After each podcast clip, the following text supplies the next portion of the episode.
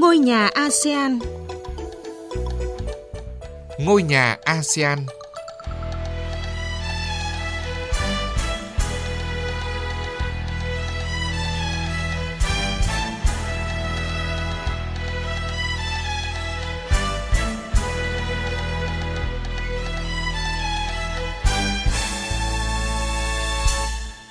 Kính chào quý vị và các bạn đang nghe chương trình Ngôi nhà ASEAN.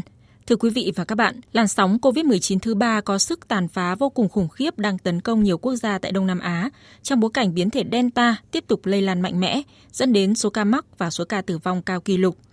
Với tỷ lệ dân số tiêm chủng thấp, hiện nay các nước Đông Nam Á đang xoay sở để có đủ vaccine ngừa COVID-19, đẩy nhanh các chiến dịch tiêm chủng. Trong khi đó, nhiều sáng kiến thúc đẩy tiêm chủng cũng đang được áp dụng tại các nước ASEAN, bước đầu đã cho thấy hiệu quả rõ rệt. Đây cũng là nội dung có trong chương trình Ngôi nhà ASEAN hôm nay.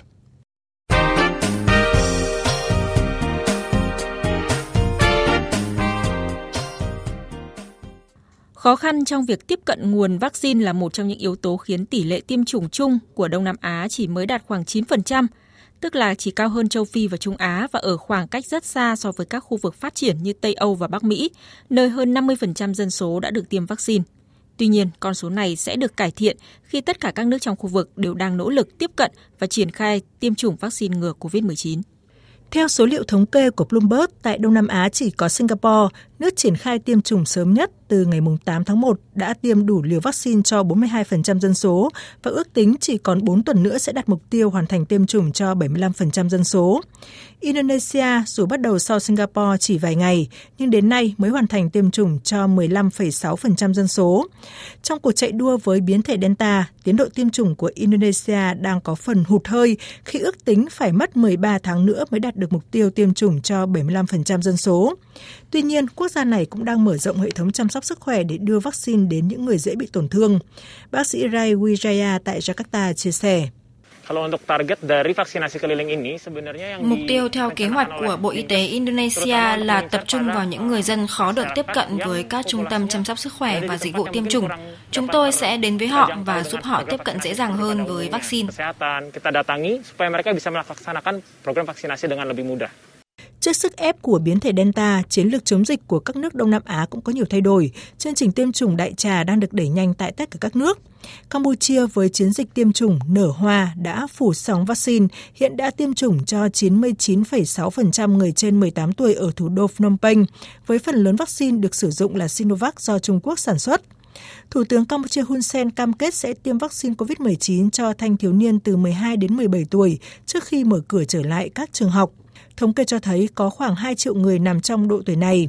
Lào đã tiêm đủ liều vaccine cho 10% dân số và đang hướng tới mục tiêu hoàn thành tiêm vaccine cho 50% dân số trước cuối năm nay. Việt Nam đã chính thức phát động chiến dịch tiêm chủng lớn nhất trong lịch sử từ ngày 10 tháng 7, với mục tiêu tiêm vaccine phòng COVID-19 cho tất cả người dân trong độ tuổi trên 18 từ tháng 7 năm 2021 đến tháng 4 năm 2022. Đây là kết quả của việc sớm triển khai chiến lược vaccine với mũi nhọn là ngoại giao vaccine để tiếp cận nhanh nhất, nhiều nhất nguồn vaccine từ bên ngoài. Trong những ngày gần đây, Indonesia và Malaysia cho biết sẽ đa dạng hóa nguồn cung vaccine với việc nhận hàng triệu liều vaccine của Pfizer-BioNTech trong nửa cuối năm nay. Trước đó, phần lớn vaccine mà các nước này nhận được đến từ công ty công nghệ sinh học Sinovac của Trung Quốc.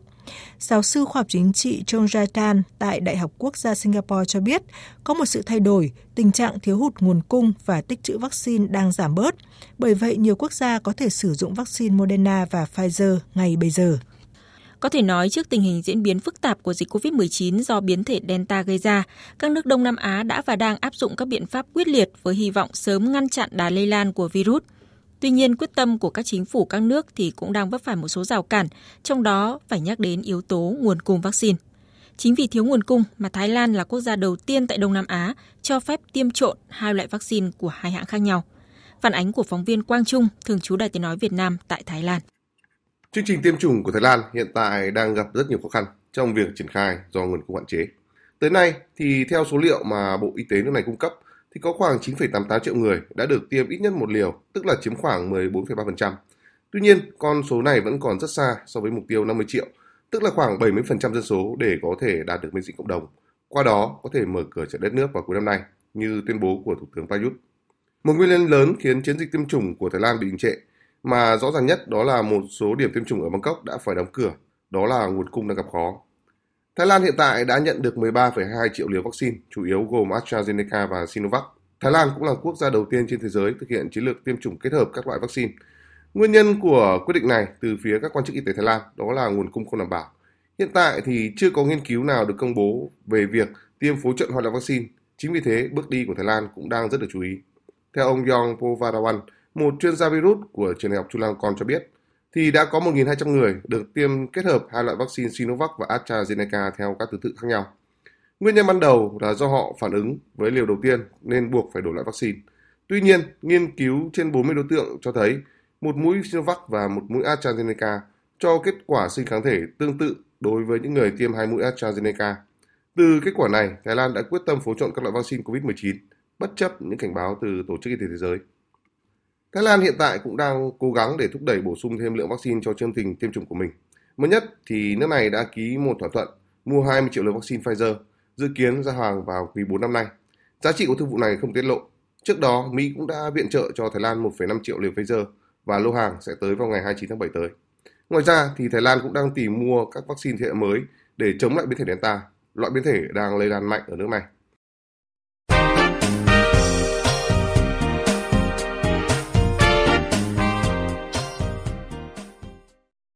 Thưa quý vị và các bạn, ngoài việc tìm nguồn cung vaccine, triển khai chiến dịch tiêm chủng cũng là bài toán cần nhiều giải pháp. Một số quốc gia thành viên ASEAN đã đưa ra các sáng kiến nhằm thúc đẩy hiệu quả tiêm chủng vaccine COVID-19. Nhiều sáng kiến đã chứng minh được hiệu quả trong việc đưa vaccine tới mọi đối tượng trong xã hội. Và chúng ta sẽ tìm hiểu một số sáng kiến mà các nước đang áp dụng. Indonesia hiện nằm trong số các quốc gia đang phải đối mặt với tình trạng lây lan ngày càng gia tăng, đặc biệt là các y bác sĩ, mặc dù họ đều đã được tiêm chủng đầy đủ. Mới đây, nhằm tăng tỷ lệ tiêm phòng COVID-19, nước này vừa triển khai một dịch vụ xe tải chở các nhân viên y tế đến tiêm cho những người dân tại các khu vực nghèo khó và không có điều kiện tiếp cận với dịch vụ chăm sóc sức khỏe. Chị Jenny Nawang sinh sống tại thủ đô Jakarta, Indonesia cho biết. Nhờ có ý tưởng triển khai địa điểm tiêm chủng di động như vậy, chúng tôi đã có thể dễ dàng đăng ký tiêm ngay tại nơi mình đang ở và không cần phải đi đâu xa. Hơn nữa, chúng tôi cũng không phải xếp hàng đợi lâu như những nơi khác. Ngoài ra, hãng hàng không Garuda thuộc sở hữu của nhà nước Indonesia cũng vừa triển khai kế hoạch tiêm vaccine COVID-19 miễn phí cho hành khách tại sân bay quốc tế Soekarno-Hatta, Jakarta. Theo ông Ade Suzadi, đại diện hãng hàng không Garuda, kế hoạch này sẽ giúp thúc đẩy nhanh tốc độ tiêm chủng tại Indonesia lên tới 1 triệu mũi tiêm một ngày, nhờ đó nhanh chóng đạt được miễn dịch cộng đồng và kiểm soát dịch bệnh hiệu quả. Chị Rika, một người dân tới tiêm theo chương trình của hãng hàng không Garuda chia sẻ.